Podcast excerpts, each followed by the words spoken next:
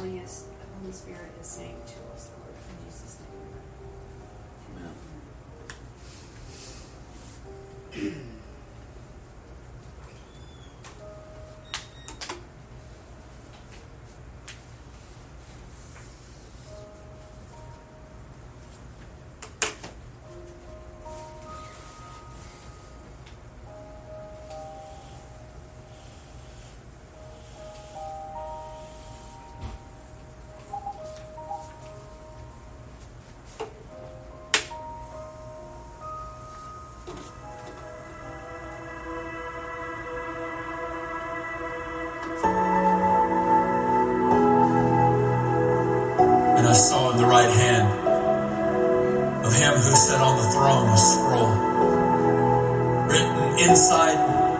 back and sealed with seven seals.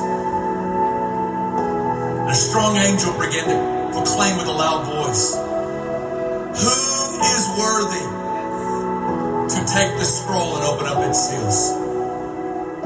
And a search goes out. A search in heaven, a search on earth, and a search under the earth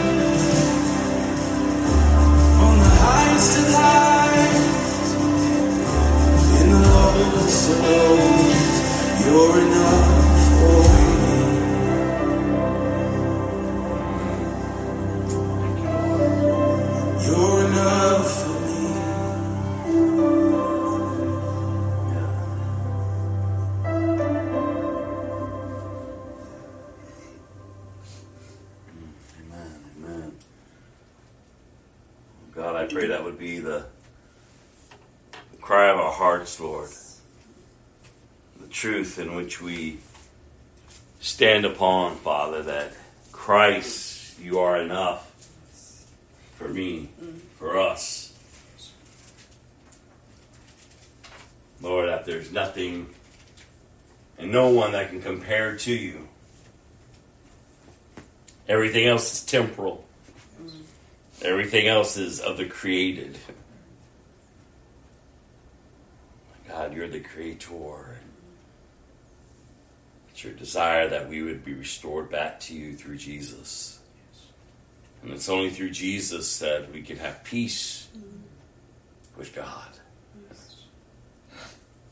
So, Father, may we not take it for granted. May these just not be words. May these, may this moment in time in which we're in gathered together, not just be for ourselves, that we're distracted, doing other things, thinking other things. But God, we we've come to set our hearts and our minds and our eyes upon Jesus. Yes.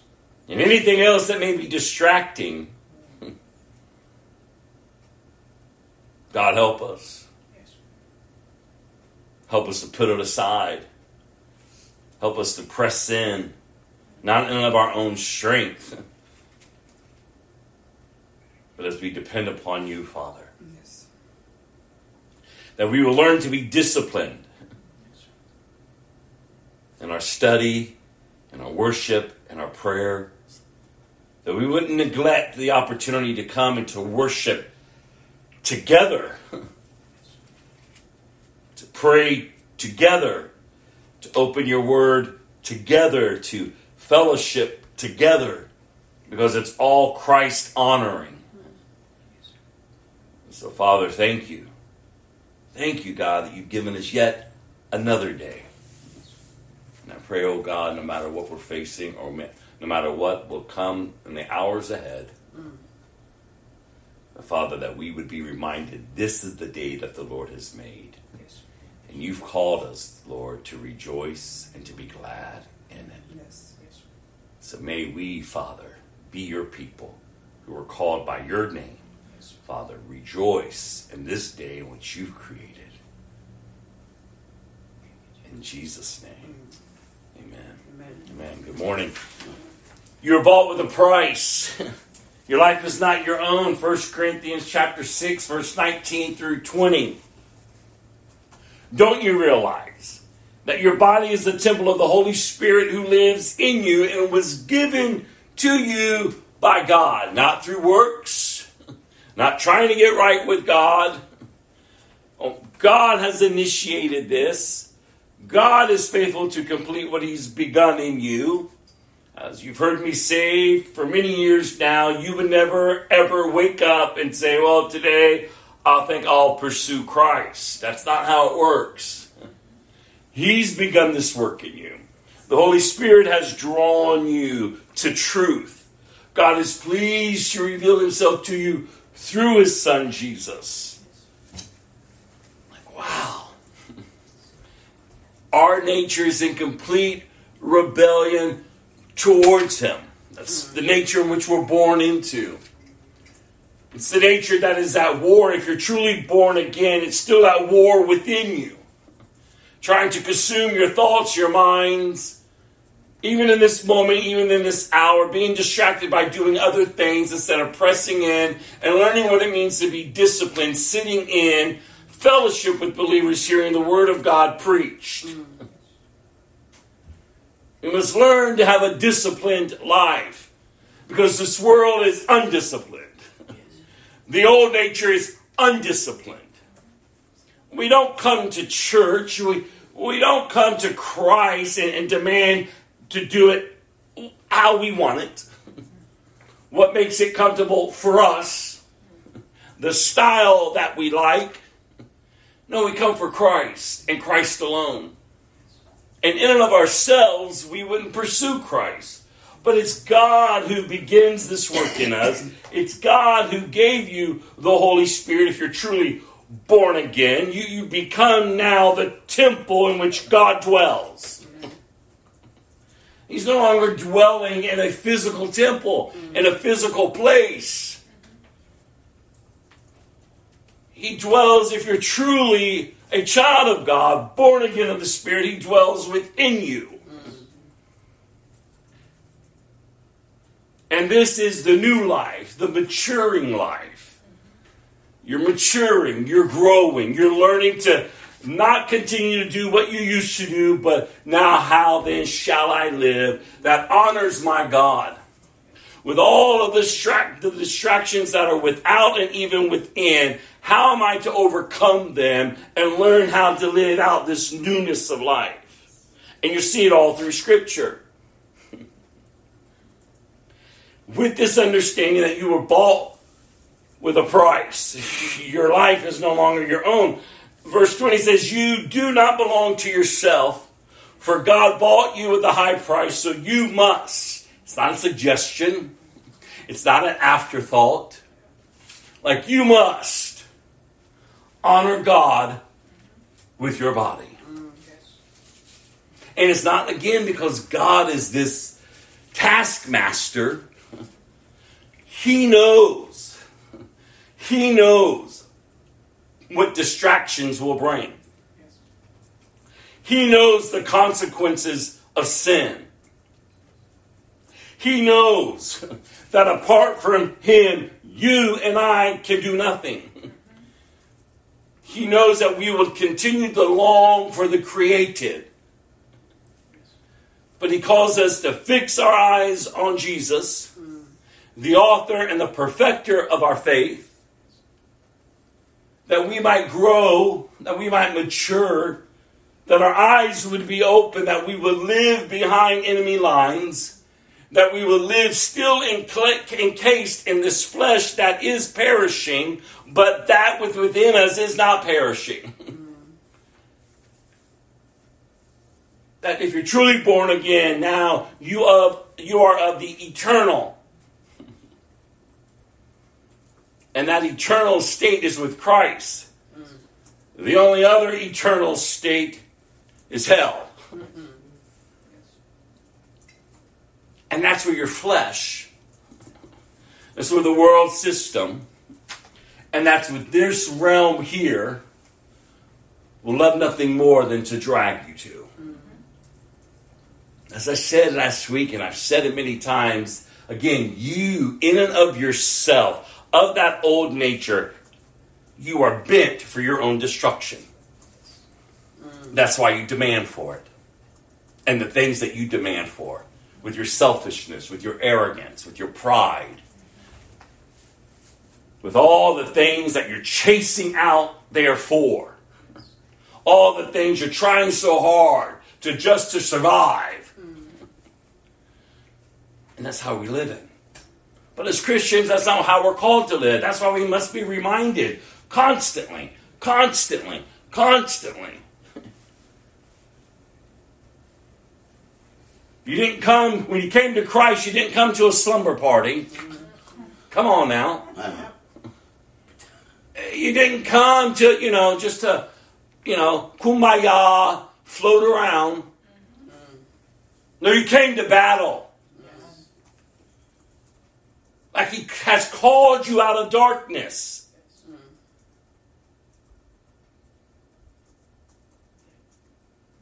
And darkness wants nothing more than to devour you. But greater is He that is in you than He that is in this world.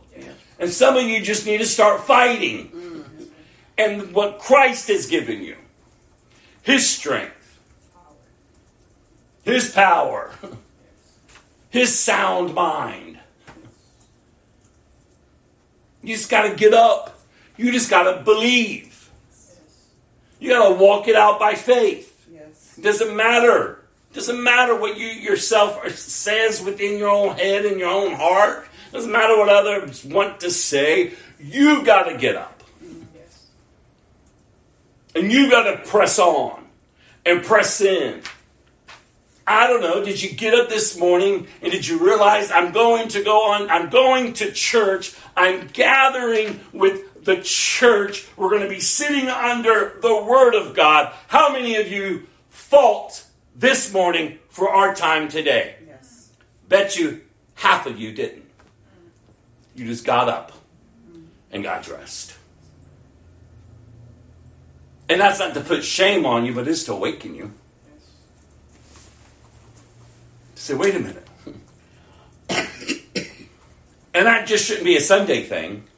That should be an everyday thing. How many of you pray for your office before you go in there? How many of you pray in before you go to this place or to that place?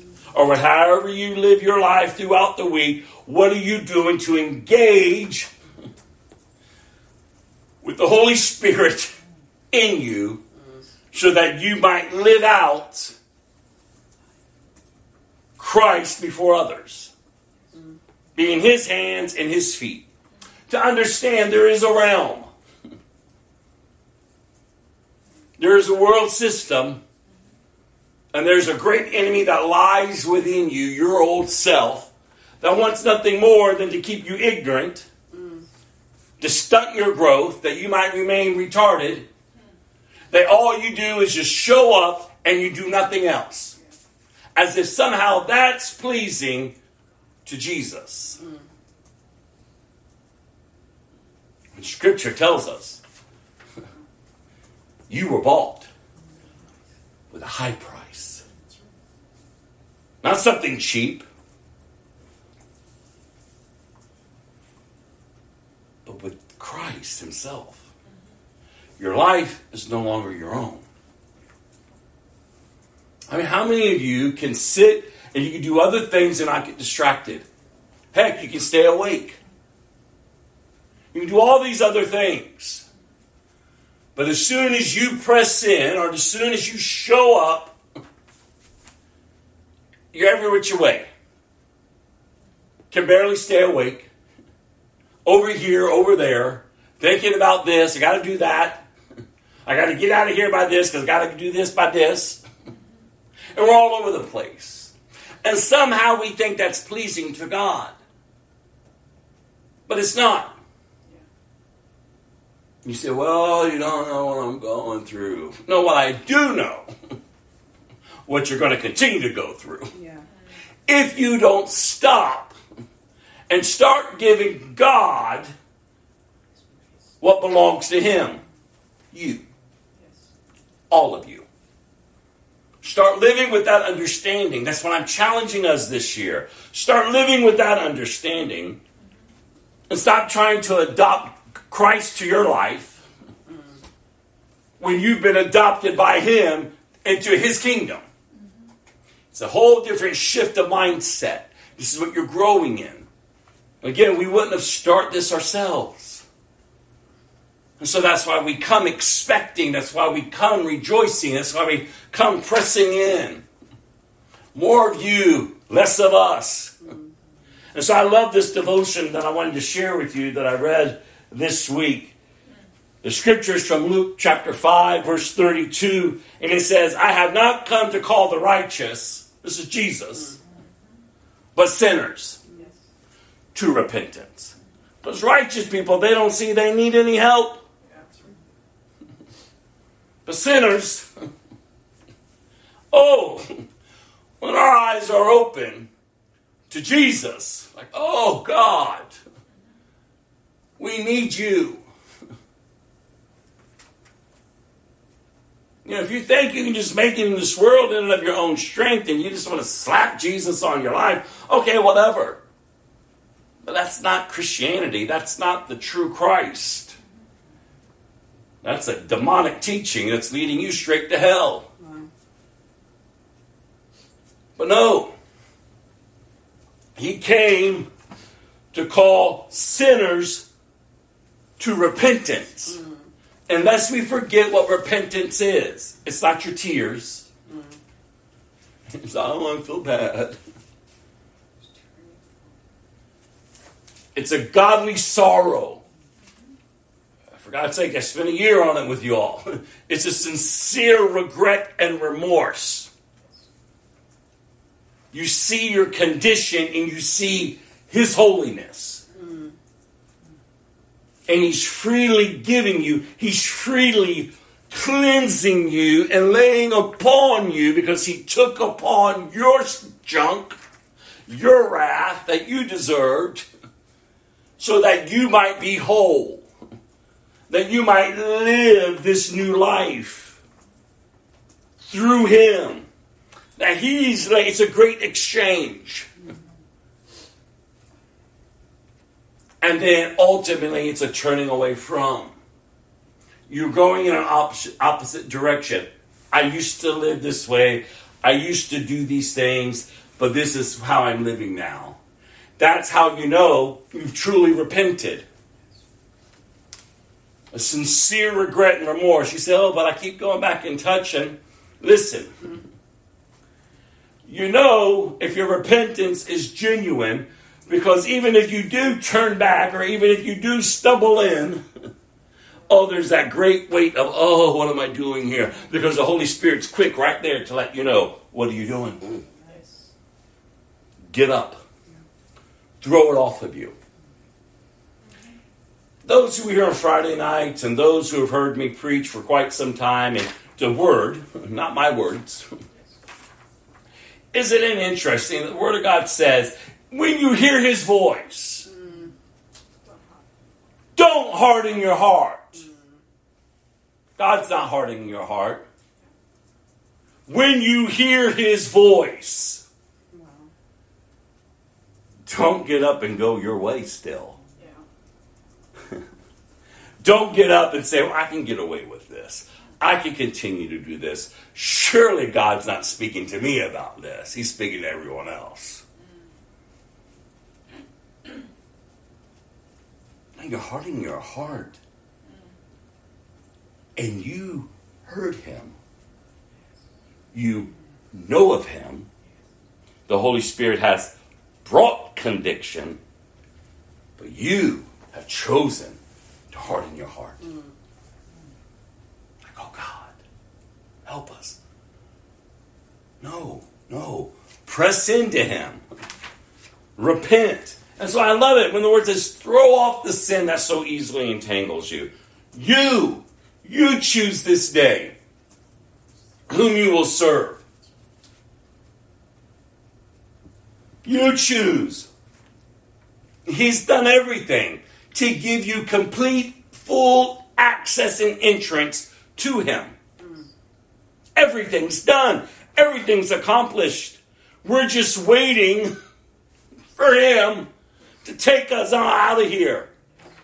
But until then, He's purposed you to be here to be a light yes. that cannot be distinguished by darkness. So why are you half lit?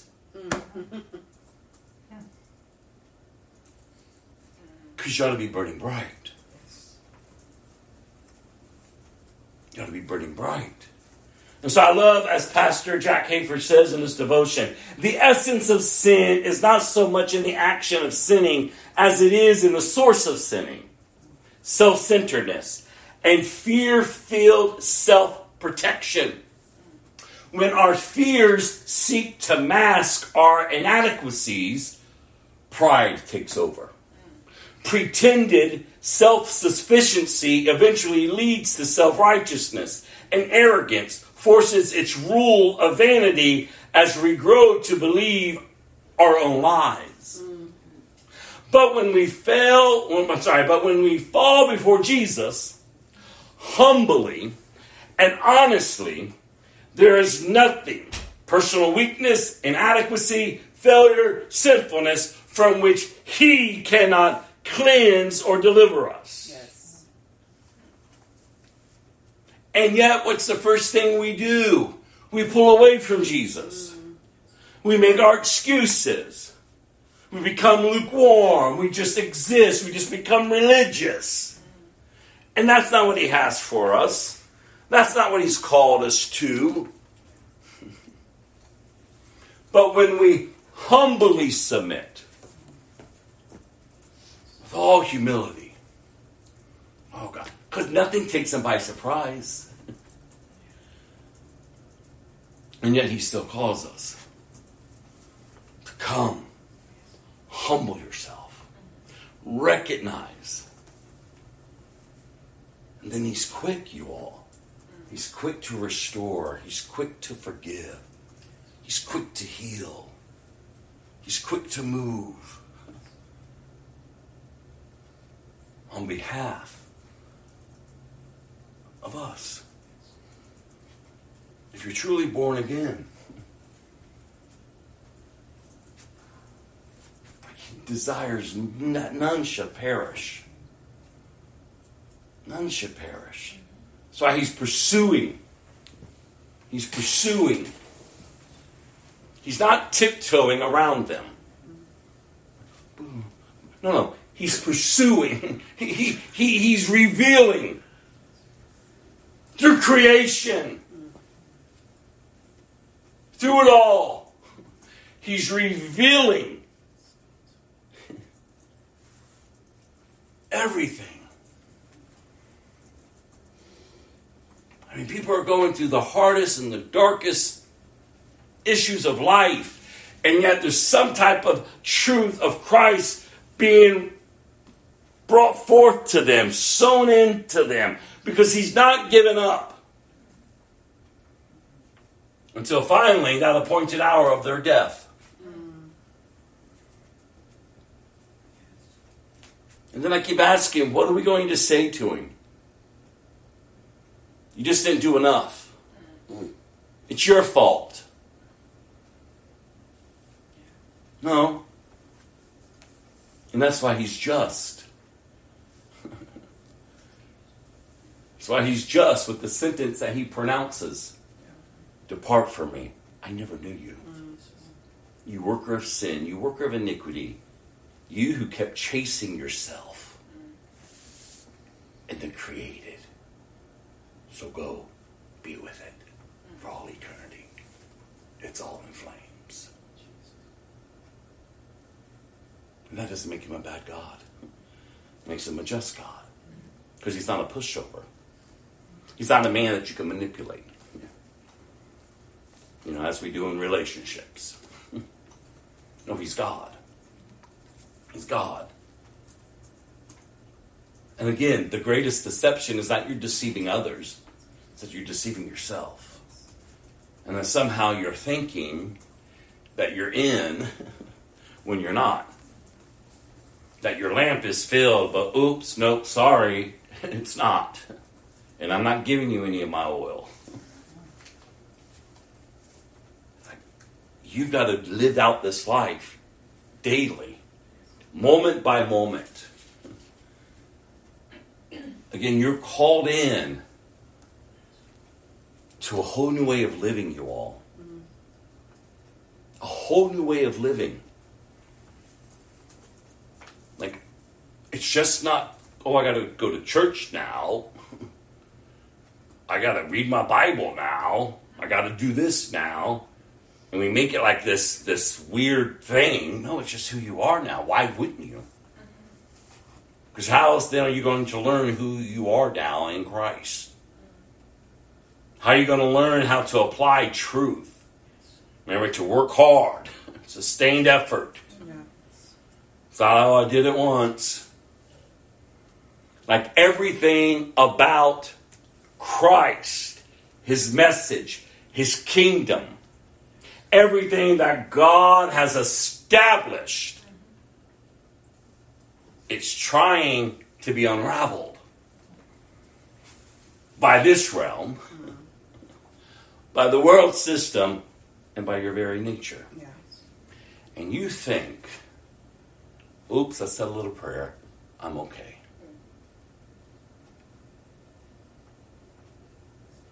Something's wrong, you all. Again, the devil doesn't mind. Shh. Come to the altar. Shh. Say a little prayer. Shh. And yet there's no change. There's no true repentance. There's nothing. There's no power of Christ. I mean, hell has led you to the altar. Mm.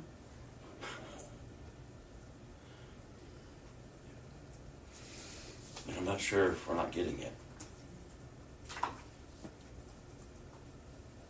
And then when it's really like right before our eyes, we can see what's happening in our generation.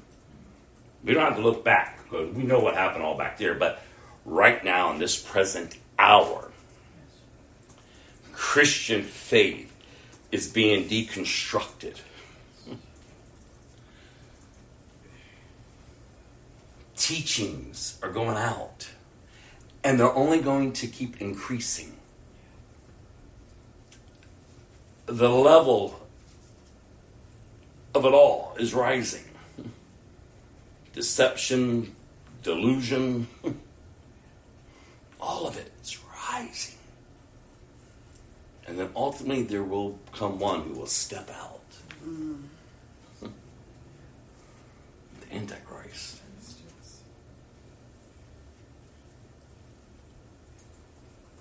But the church, the church, we know our assignment.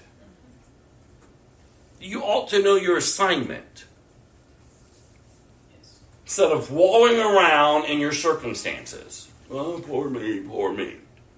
I've been there. I've done that. I know what that feels like. But it gets us nowhere. No, each of us, again, you are purposed, you are placed in this generation. You have been given an assignment by God Himself to bear witness to His glory to a world that is being deceived, to a world that hates him, to a realm that you have nothing in and of yourself to stand against. But what you do know is the gates of hell cannot prevail against the church. Amen.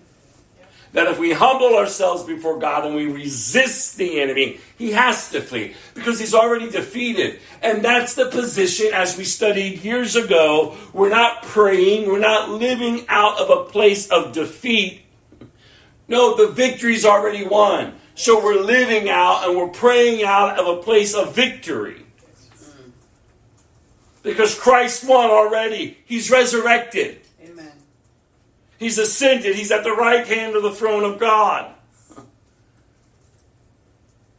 He's called his people who are still upon this earth to go forth, announce the good news of who I am, baptize them, disciple them, because I'm coming. I'm coming back for you all. I've gone to prepare a place. And I haven't left you alone. I have to go away so that He will come, the Holy Spirit. I mean, I don't know if we're getting it, but I hope we are. I hope that this will be the year that we would truly understand what it means to be bought with a price. That our lives are no longer our own. And so, what does that mean for us? What does that mean for us? Because we're to be the people of God, doing the will of God for the glory of God. And so we picked up last week, or we left off last week in 2 Timothy. That's where we're heading to finish chapter 3 and 4.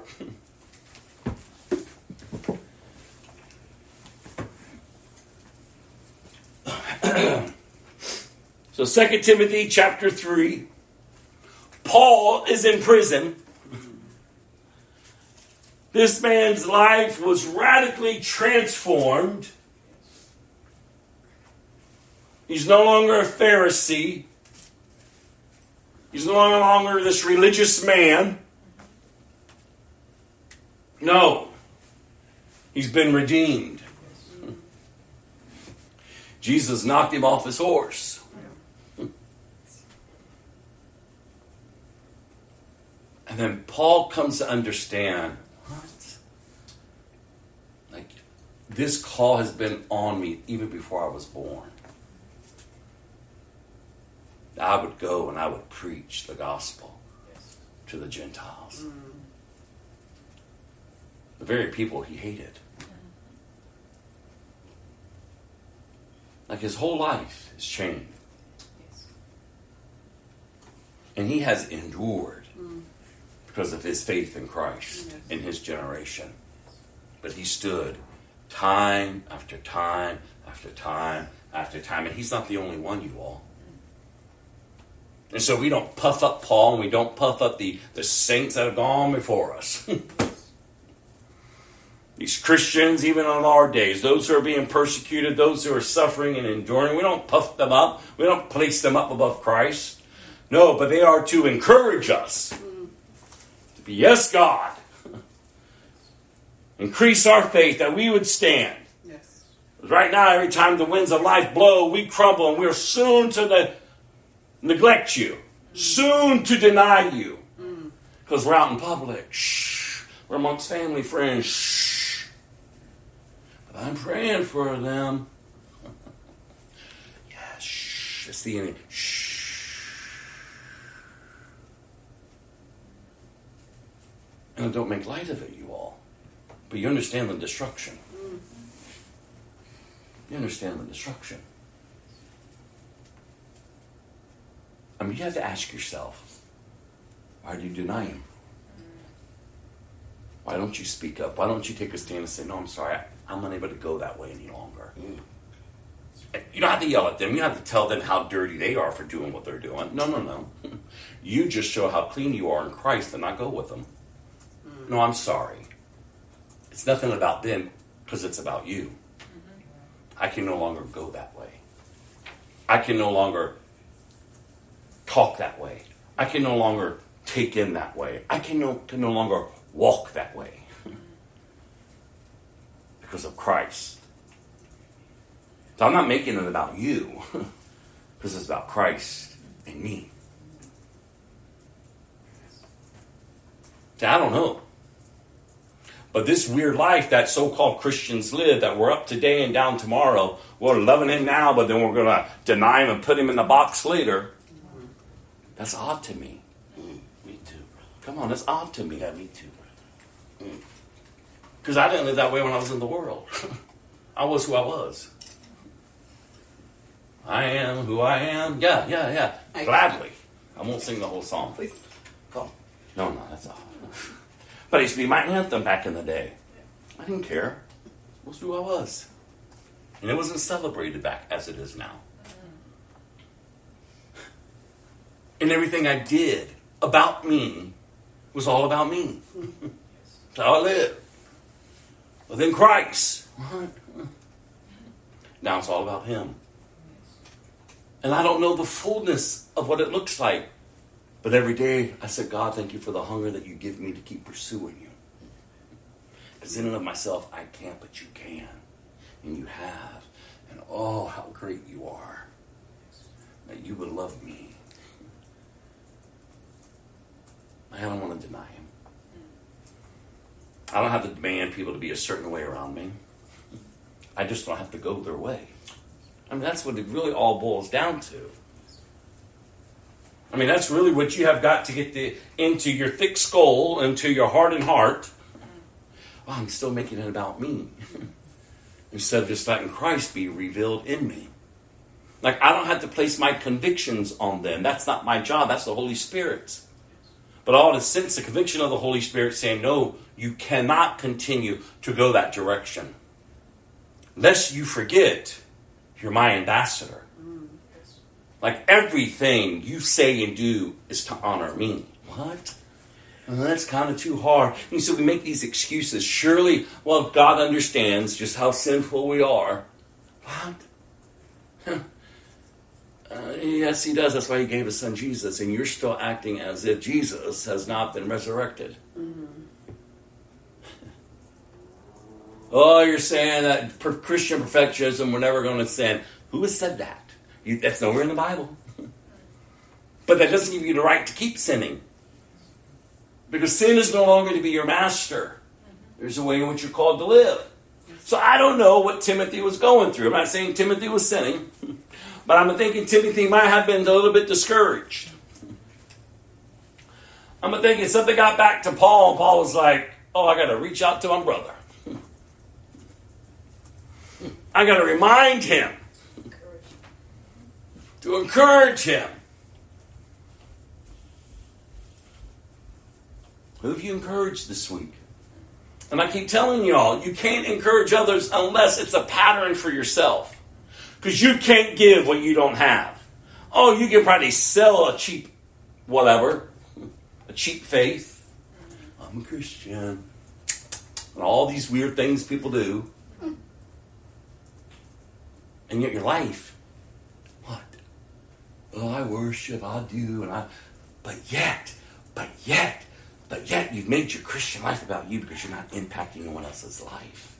Shh, the enemy says. Shh. Look, he did it just for you. You don't have to share it. Shh. Just go home and go in your own room and celebrate. But when you're out in public, when you're on social media, when you're just amongst the crowds, what? What are we doing? What are we doing? And we think that honors Jesus. I mean, lest you forget the Israelites, the, the Pharisees, and the Sadducees, they went to the temple doing the brouhaha, doing all their praying, all their worshiping, and God says, that's a lot coming from their mouth, but not even in their hearts.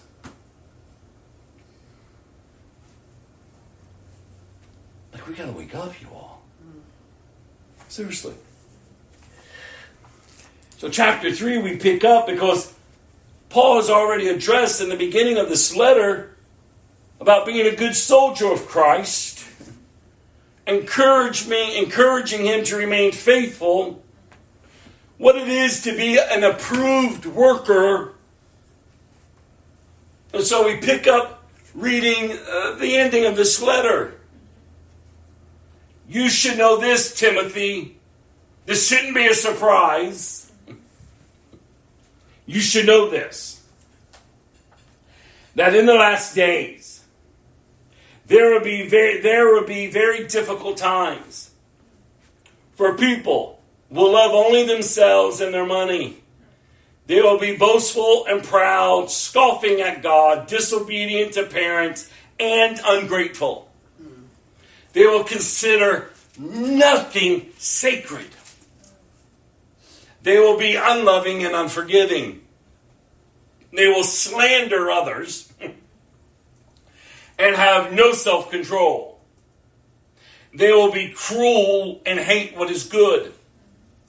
They will betray their friends, be reckless, be puffed up with pride, and love pleasure rather than God.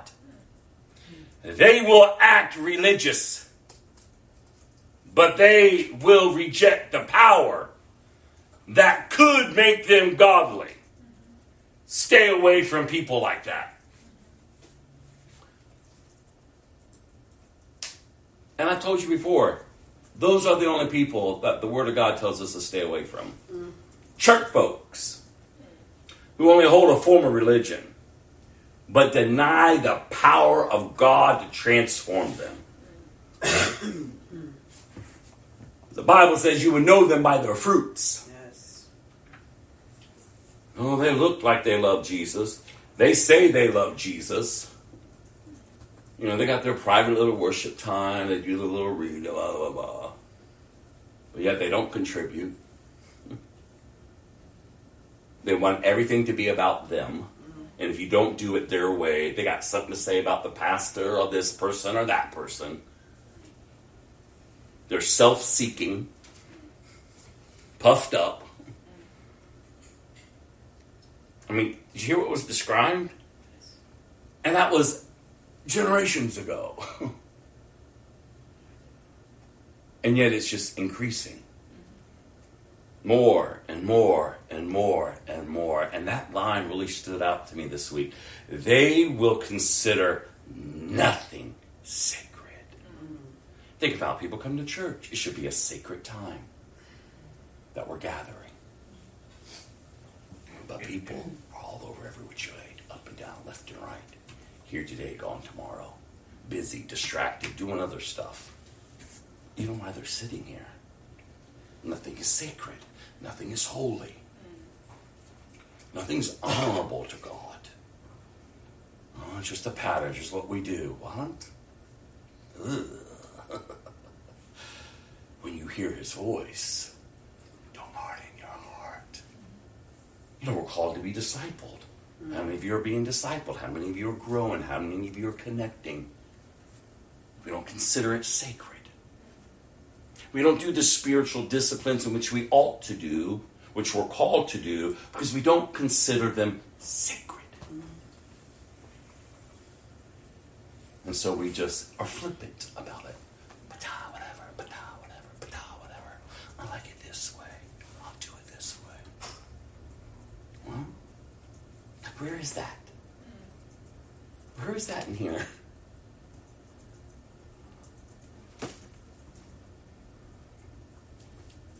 They are the kind who work, verse 6, their way into people's homes and win the confidence of vulnerable women who are burdened with the guilt of sin and controlled by various desires. Such women are forever following new teachings, but they are never able to understand the truth. These teachers oppose the truth, just as Jannes and Jambres opposed Moses. They have depraved minds and a counterfeit faith. But they won't go away with this. I'm sorry, but they won't get away with this for long. Someday, everyone will be recognized. I'm sorry, will recognize what fools they are, just as with Jannes and Jambres. People coming in, weaving in to the church with a counterfeit faith, running amok, leading people astray. Well, that wasn't my intent. and still you're making it out yourself. No, you were just a vessel. And you're either a vessel for the Holy Spirit or you're a vessel for the open demonic realm.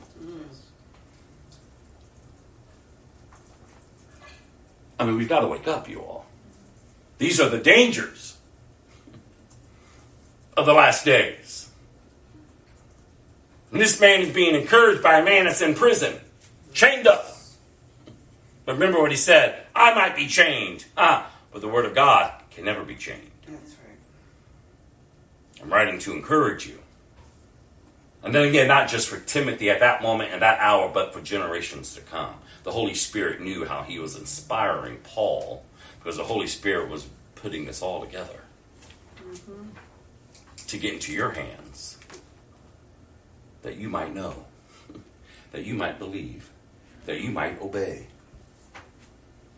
And I love this. But you, Timothy, certainly know what I teach and how I live. So understand this, just as it is today,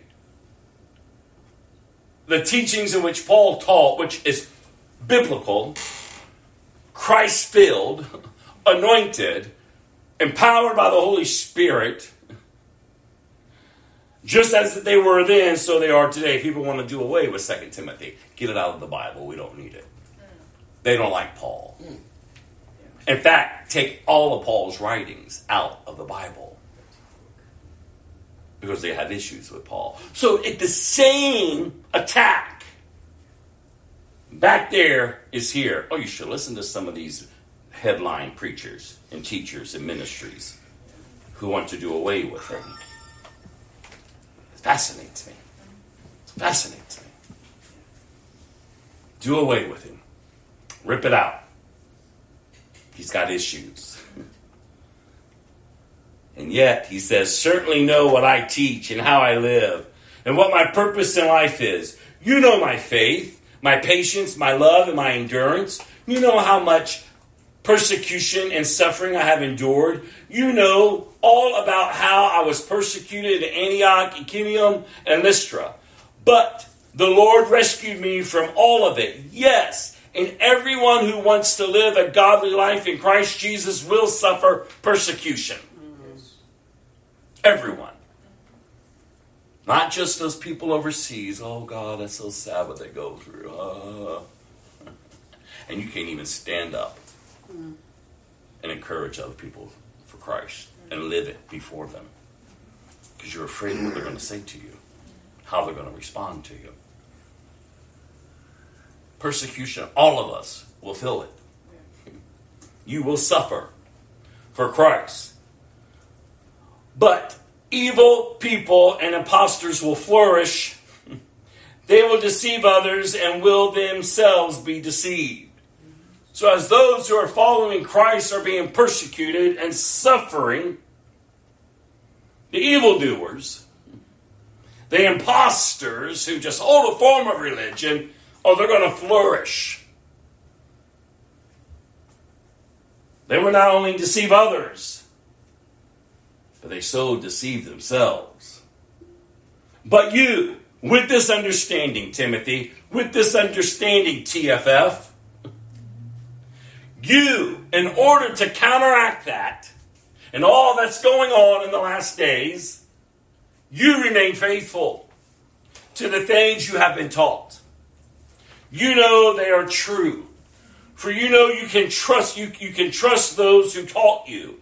You have been taught by the Holy Scriptures from childhood, and they have given you uh, the wisdom to receive the salvation that comes by trusting in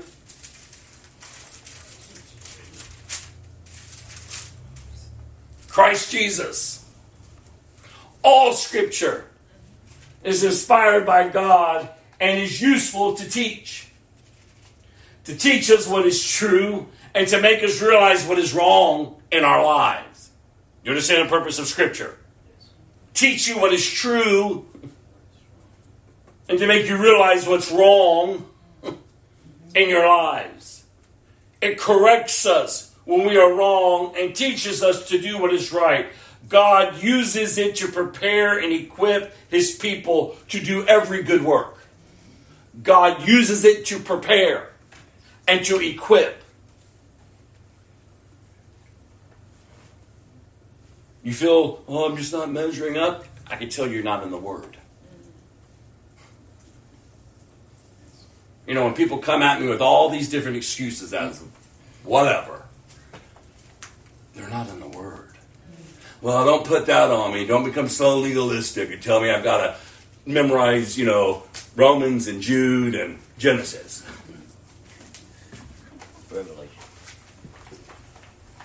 That's not legalistic. That's just who you are. The problem is, is why are you so hardened to truth? Why are you hardening your heart? You're the one making it legalistic if you see it that way. No, I see it as freedom. Because it teaches me now then how shall I live? In Christ. Honoring Christ. Loving Christ. You know, my times, when I'm in devotion times, that's sacred to me. I don't like to be bothered. I don't like it. That's a very sacred time, hour for me in my day. I don't know if you have those times. And you should have those times. That is sacred to you. Turn off your phone unless you're using it for your devotion, but then don't get distracted when things pop up. Get disciplined. Get disciplined. not because it's legalistic, no, because I'm not quite sure how you're growing. But I can tell you again, when you come at me with all your excuses, and I even come at myself with all my excuses, I can tell I've neglected the Word. I refuse to listen to its rebuke. I refuse to, to apply it to my life and to walk it out. Not in my strength, but as I depend upon the Holy Spirit. Like all scripture, all of it, is inspired by God and is useful to teach us what is true and to make us realize what is wrong with our lives. So when He speaks, don't close it and then harden your heart. And then check off like you've done something during the day because that is legalistic. Now you've made it about you. I've done my religious duty today. Wow. No, it changes you, you all. It changes you. Ah, and he finally concludes his letter I solemnly urge you in the presence of God and Christ Jesus, who will someday judge the living and the dead when he comes to set up his kingdom. Preach the word. This is what we're supposed to be doing, you all, not just me. Who you preaching to? Who you sharing with? Well, you know, no, I don't know. Stop hardening your heart. Lest you stand over their coffin and hope. Oh, what? I wonder. when you had all this opportunity to share, to share. Oh, we gotta wake up. We gotta wake up. Preach the word of God. This is speaking to all of us. Be, prepar- be prepared whether the time is favorable or not. Rather, you're around your little Christian friends and everyone's excited on John 3.16. And then you're around your work friends or your bar friends or wherever you're at friends. And the time isn't favorable for you to speak up. The Word of God is telling you rather the time is favorable or not. Be prepared to share. Patiently correct, rebuke, and encourage your people with good teaching. Don't go astray. Stay the course. Even when they ask you to preach something new. Even when they ask you to do this way or do that way. Everyone's adjusting to what the crowd likes. But you, stay the course. Keep correcting. Keep rebuking and encourage your people with good teaching. For a time is coming when people will no longer listen to sound and wholesome teaching. Oh God, I believe now the time is here. It's been here. And Paul was telling Timothy, oh, it's coming. But the time is here, you all. They will follow their own desires and will look for teachers. And listen, remember, he's not just, he's not talking about the lost. He's talking about what's in the church. Because the lost isn't looking. But the church folks, those are religious folks, though they are lost.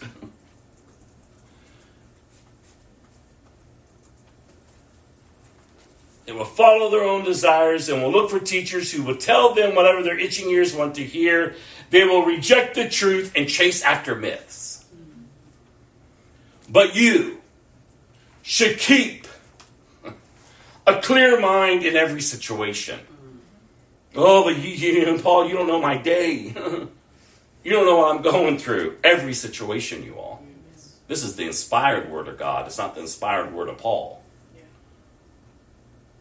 Well, how do I do that? Self control. You've got it. He's given it to you. It's a fruit of the Spirit. Why are you denying it? Why aren't you growing in it? Why aren't you asking? You recognize it. Oh, I've lost it. Oh, okay, okay. Holy Spirit, thank you for the conviction.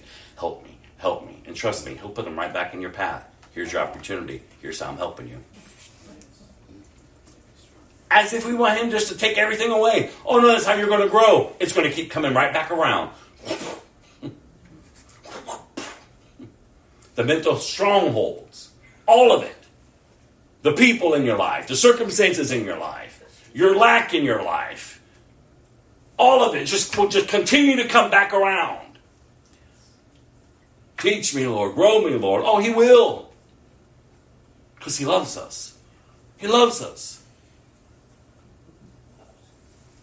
So keep a, keep a clear mind in every situation and don't be afraid of suffering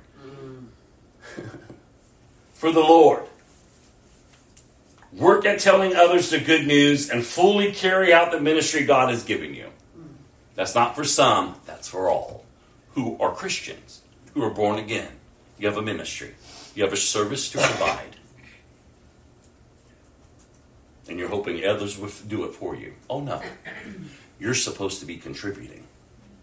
You're supposed to be sharing the gospel.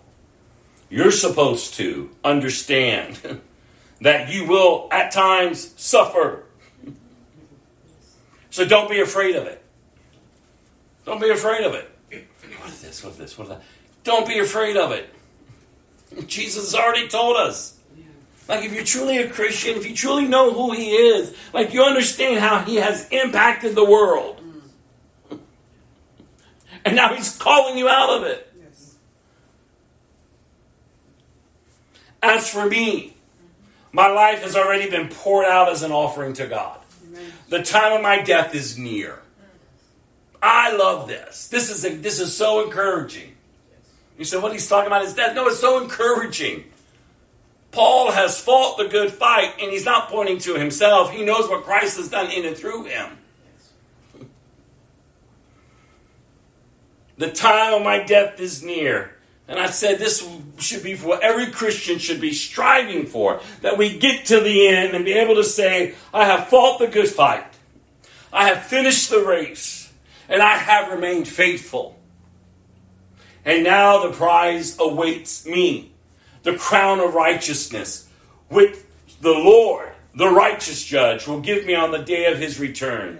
And the prize is not just for me, but for all who eagerly look forward to his appearing.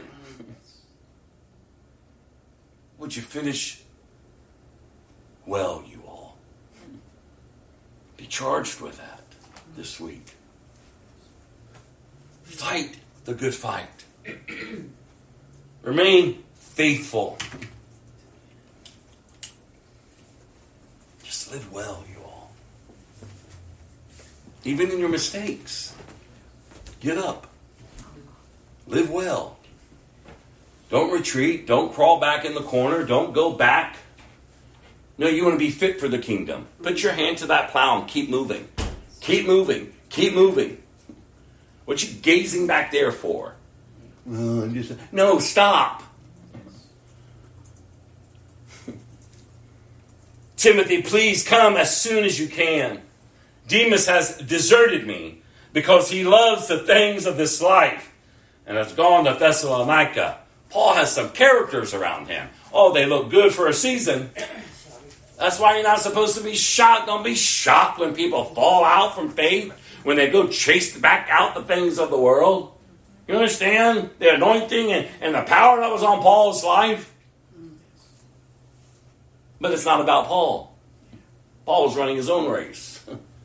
but he has some characters around him. Well, Paul, what kind of company you keeping? Look at the people that surround you, Paul. They seem to be up today and down tomorrow. Mm. Oh no. Keep pressing in. Keep pressing on. I love this. He's gone. Crescens has gone to Galatia, and Titus has gone to Dalmatia. Only Luke is with me. Bring Mark with you when you come, for he will be helpful to me in my ministry. I sent Tychicus to Ephesus. When you come, be sure to bring the coat I left in Carpus at Troas. Also, and I love this, bring me my books, especially my papers. Alexander the coppersmith did me much harm. But the Lord will judge him for what he has done. So be careful of him. Paul's not gossiping. I mean, he's just telling the truth. Timothy, oh, on, you better understand that. Be careful of Alexander. For he fought against everything we've said. He looks one way, but he's tearing down everything we're saying. The first time I was brought before the judge, no one came with me. Everyone abandoned me. And I love this. Listen to his heart here. May it not be counted against them. I'm not holding it against them. But the reality is they all left. They all scattered. Where'd they, where'd they go? Where's the supporters now? Where's everyone that's following the ministry? What happened? but he doesn't hold it against them. Because I love this. I love this. This is where his source of hope comes. It's where our source of hope comes. Let everyone desert you. but the Lord stood with me and gave me strength. Oh, don't miss this. Don't miss this. So that I might preach the good news in its entirely to all the Gentiles to hear. And he rescued me uh, from certain death. Yes, and the Lord will deliver me from every evil attack and will bring me safely and to his heavenly kingdom. All glory to God forever and ever. Amen. I was brought into these judges, into this court. I've endured the beatings. I've endured being chained in prison. I've en- endured being treated like a criminal. And just when I thought I would have the comfort of my friends and my fellow brothers and sisters with me to endure all of this, I look around They gone, and they gone. They gone. They gone. But God Is there? was with me. And not only was He with me, He strengthened me. And He gave me a platform in the midst of my suffering. Yes. In the midst of everyone deserting me, He gave me a platform to announce the gospel. See, I don't know what you're suffering. I don't know what platform is going to be set before you this week. But if you make it all about you and your miserable and your trivial little life, God help you. Your heart your heart. Start using it as a platform. God, you're with me. You're going to strengthen me. Give me the opportunity to share the gospel. Tell someone about Jesus. I mean, come on, you all. This is how we're supposed to be living. This is who we are. He says, Give my greetings to Priscilla and Aquila and those living in the household of Onesiphorus. Erastus stayed in Corinth, and I left Trophimus sick at Miletus. Do your best to get here before winter. uh, Eubulus sends your greetings, sends you greetings, and so does Pudens, Linus, Claudia, and all the brothers and sisters. May the Lord be with your spirit, and may His grace be with you all. I mean, this is beautiful, you are. This is absolutely beautiful. This is what God is doing then and what He's doing now. We keep focusing on the temporalness of this life, we are of no fit for His kingdom, you all. And it's not because I'm saying it, but this is it. This is what we're called to. I can't. I can't be accountable uh, and, then just stand up here or have the opportunity to share with people no matter where I'm at and, and, and, and, and, and preach a, a false Jesus. No, I care more about people's eternal souls, their eternity, than their temporalness. About all the temporalness of life could offer. But nothing can satisfy me like Jesus. Nothing. Jesus, you all. There's no one else like him. Mm-hmm. I mean, he's not a good time bedtime story. He's not this other. Oh, just another religion. He's just a good man. He's just one of the prophets. He's just this or he's just that. no, oh. like he's God's son. He's God in flesh, coming to save and redeem a dying creation, mm-hmm. that he might restore it back to its original intent ultimately to reveal his glory and his love. I mean, come on, you all. I want you to go to John. Gary, this isn't in the notes. While I was in prayer this morning, as we were sitting up here, I was just taken to it, and I want to share it. John 15 is where we're heading. If you've been around long enough, it's not a, a portion of Scripture that we're it's, it's strange to us or it's something we've never read before. But these are Jesus' words. And we're going to go read through John 15, and then we're going to carry on into chapter 16 to verse 15.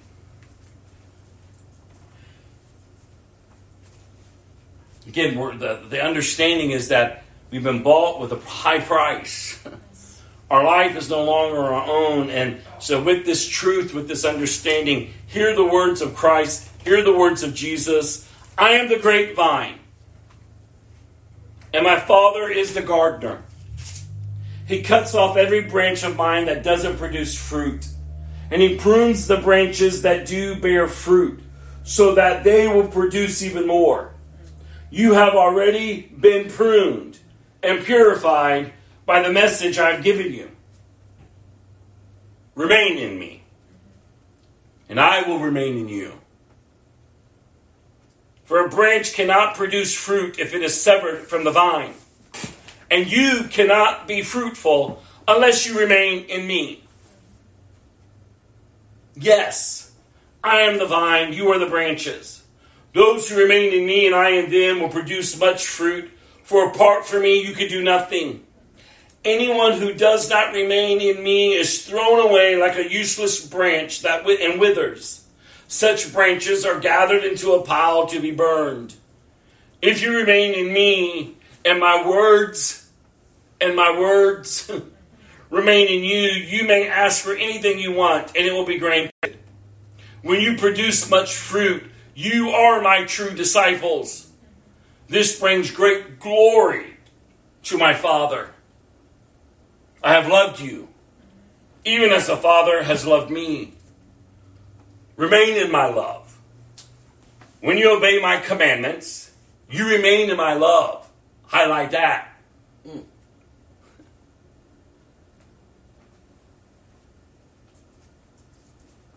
Just as I obey my Father's commandments and remain in his love. I have told you these things so that you will be filled with joy. Yes, your joy will overflow. This is my commandment love each other in the same way I have loved you. There's no greater love than to lay down one's life for one's friends. You are my friends if you do what I command. I no longer call you slaves because a master doesn't confide in his slaves. Now you are my friends since I have told you everything the Father told me.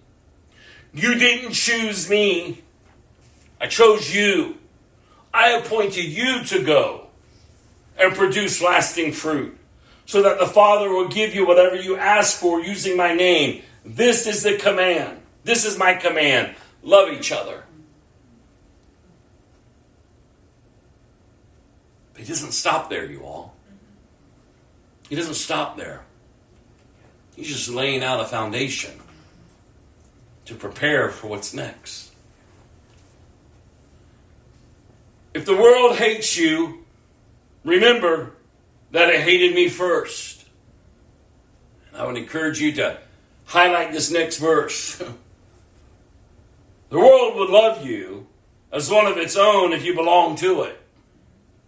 But you are no longer part of the world. I chose you to come out of the world so it hates you. Do you remember what I told you? A slave is not greater than the master, since they persecuted me naturally. Naturally, they will persecute you. And if they had listened to me, they will listen to you. They will do all this to you because of me. For they have rejected the one who sent me. They would not be guilty if I had not come and spoken to them. But now they have no excuse for their sin.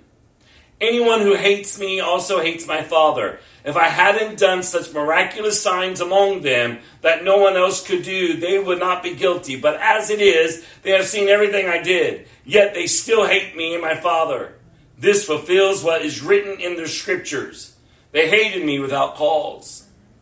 But I will send you the advocate, Yes. the Spirit of truth. He will come to you from the Father and will testify about me. And you must also testify about me, because you have been with me from the beginning of my ministry. These are Jesus' words. He's laying out this ground breaking truth and understanding.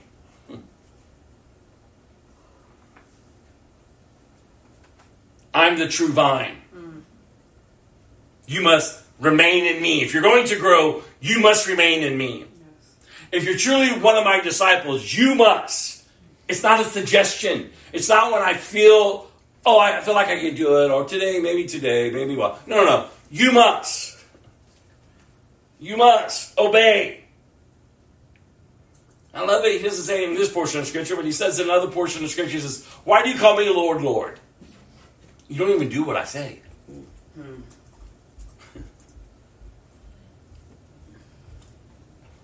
Those who love me obey. Just as I love the Father. And the Father loves me. And then he moves on, he says, and because of this, because of what you've been called into, what I've chosen you and pulled you out of, you're going to be hated. Because you love me, because you obey me, they're going to hate you. And that's a strong word.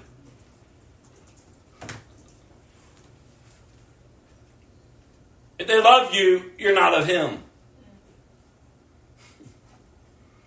Especially in this generation, if you're not feeling the pressure, something's wrong. Something's wrong. I'm just going along with them. No, you, uh, uh, uh, it's not. We can't continue just to go along.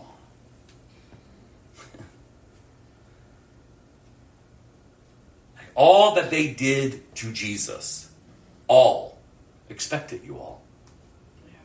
Expect it. And consider it joy. And your joy is going to overflow.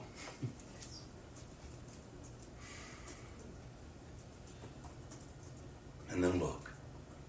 He transitions from this this horrible because it is. It's a. I don't make light of it. It is a horrible picture what people having are having to endure for their faith in Christ. Mm.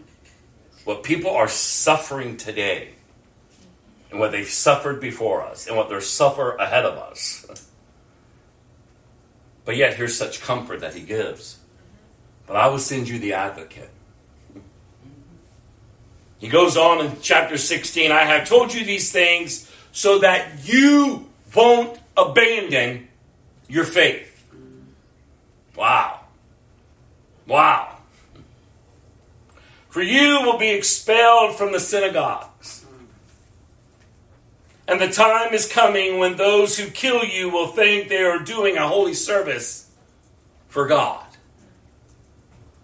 This is because they have never known the Father or me. Yes, I'm telling you these things now so that when they happen, you will remember my warning.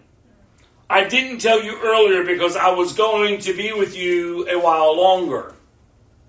But now I'm going away to the one who sent me.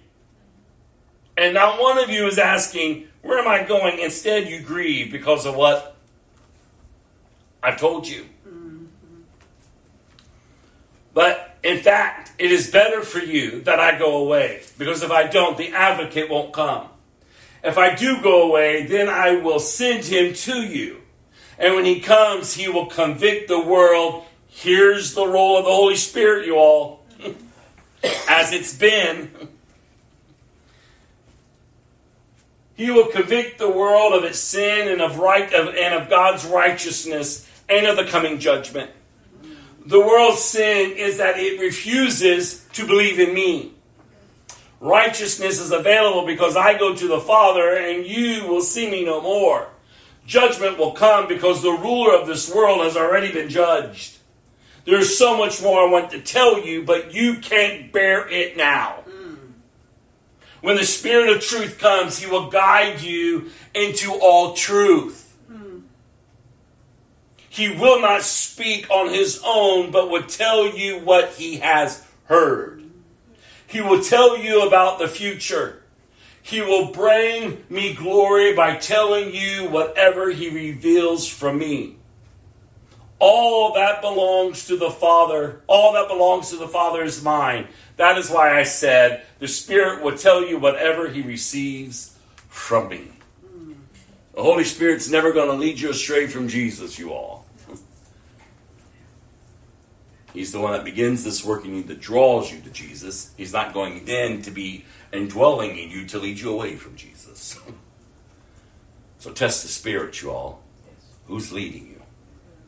As you go day by day by day by day. And so now I'm going to stop here and I'm going to take communion. And so as this song is played over us, I will pass out the elements. You think you, you will be okay? Yeah. Oh, okay. Well, Norman will pass out the elements. I was going to do it, brother. Oh, well, thank you, sister. I'll go help her. Thank you, Alpha. Okay. Allow these words to encourage you. Allow the Holy Spirit to have an opportunity just to bring conviction, repent if needed. Don't take these elements and not consider them sacred. no, take them because we do this in remembrance of Him.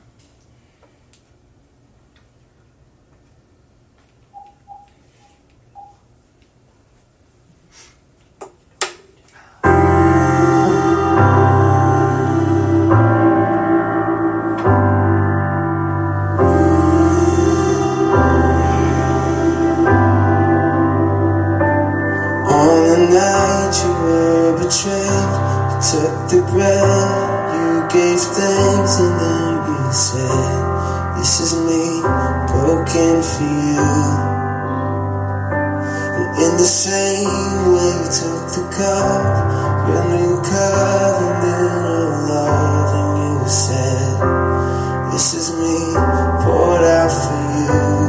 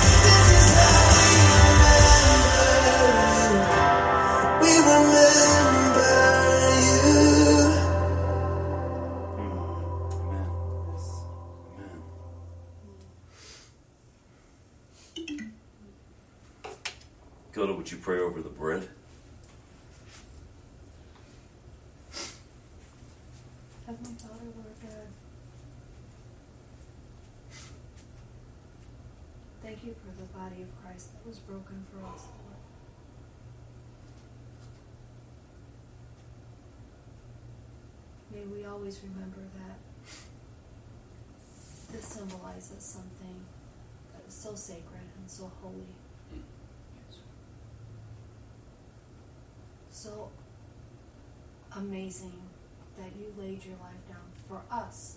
Yes. even before we were born, Lord.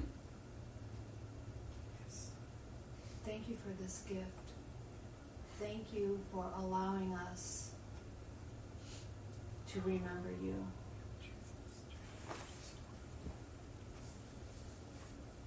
We love you, Lord.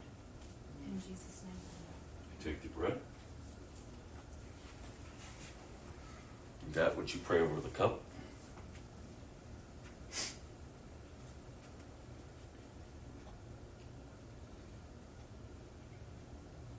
Lord, as was spoken, this is how we remember that your blood was shed on Calvary for us, that you died for us, you took our place, you took everything of ours, Lord. But then you rose again. So, Father, thank you for the blood of Jesus. I thank you that this, cup represents for this time, that it is a remembrance, and we do it unto you, Lord. We give you all the glory and honor for all things. In Jesus' name. Take the cup.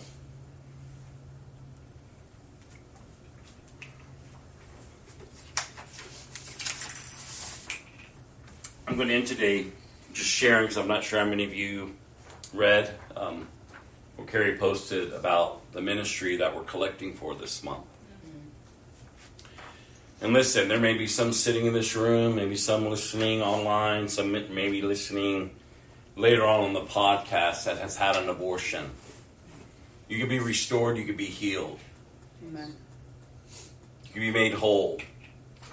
If you're in Christ, God has forgiven you if you've truly repented of it. But the act of an abortion is barbaric. And I was shocked, and I'm always continuing to be shocked by the numbers that I see. So this month we have an opportunity to sow into this incredible ministry called Preborn.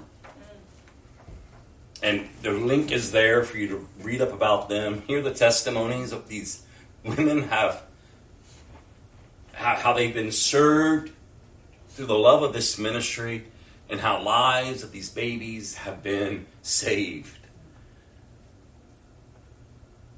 Over 800,000 babies each week.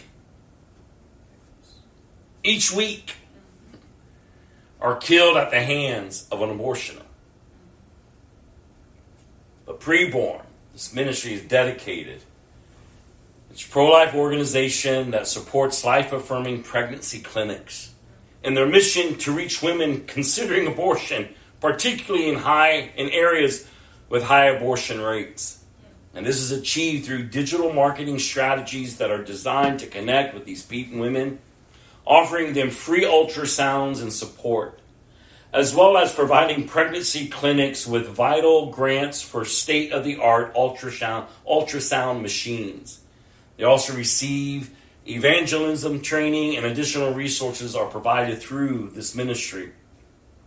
All services provided to expectant mothers within the preborn pregnancy network are offered at no cost, emphasizing our commitment to life.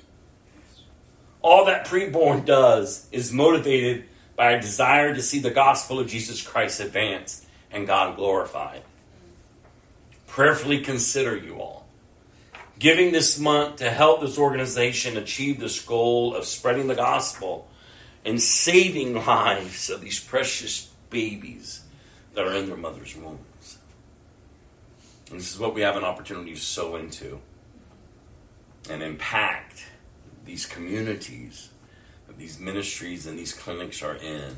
And when you go and you read through these testimonies, I get, you know, and I've heard some of the testimonies and I've seen the women speaking, and I just go, wow, God. Like their pain and their suffering, where they were, where they're at, and just this en- encounters that they had with the, the staff and the people of this ministry, how God just revealed Himself, not you know, not only just to save the life of this baby, but the life of the mother, and in some testimonies, even the life of the father. Mm-hmm. And it's just so incredible to see what God is doing in the midst of all of this death and destruction. And so we, as a little small community, can do our part. So just prayerfully consider you all how you can sow in this month. It's a month of, of love. You know, the world sets us aside for Valentine's Day. It's a month of love. Everyone's looking. And what a greater sign of love than to give. And I usually don't stand up here and, and get go on elaborate conversations about who we're giving for. But I, it's a brand new ministry. I had no clue they were even out there. I've just been tracking them over the past few months to make sure they were solid because I don't like to introduce anything to us that's not solid. But the more I'm learning, the more I'm connecting, the more I'm seeing, I'm just like, wow, like like they're they're kind of like hidden away, but they're so effective. Like so much is happening through what God has called them to, and lives are being impacted. So I wanted to end today on that. So I'm going to close this out with this last song of worship, and then I'll close us in prayer.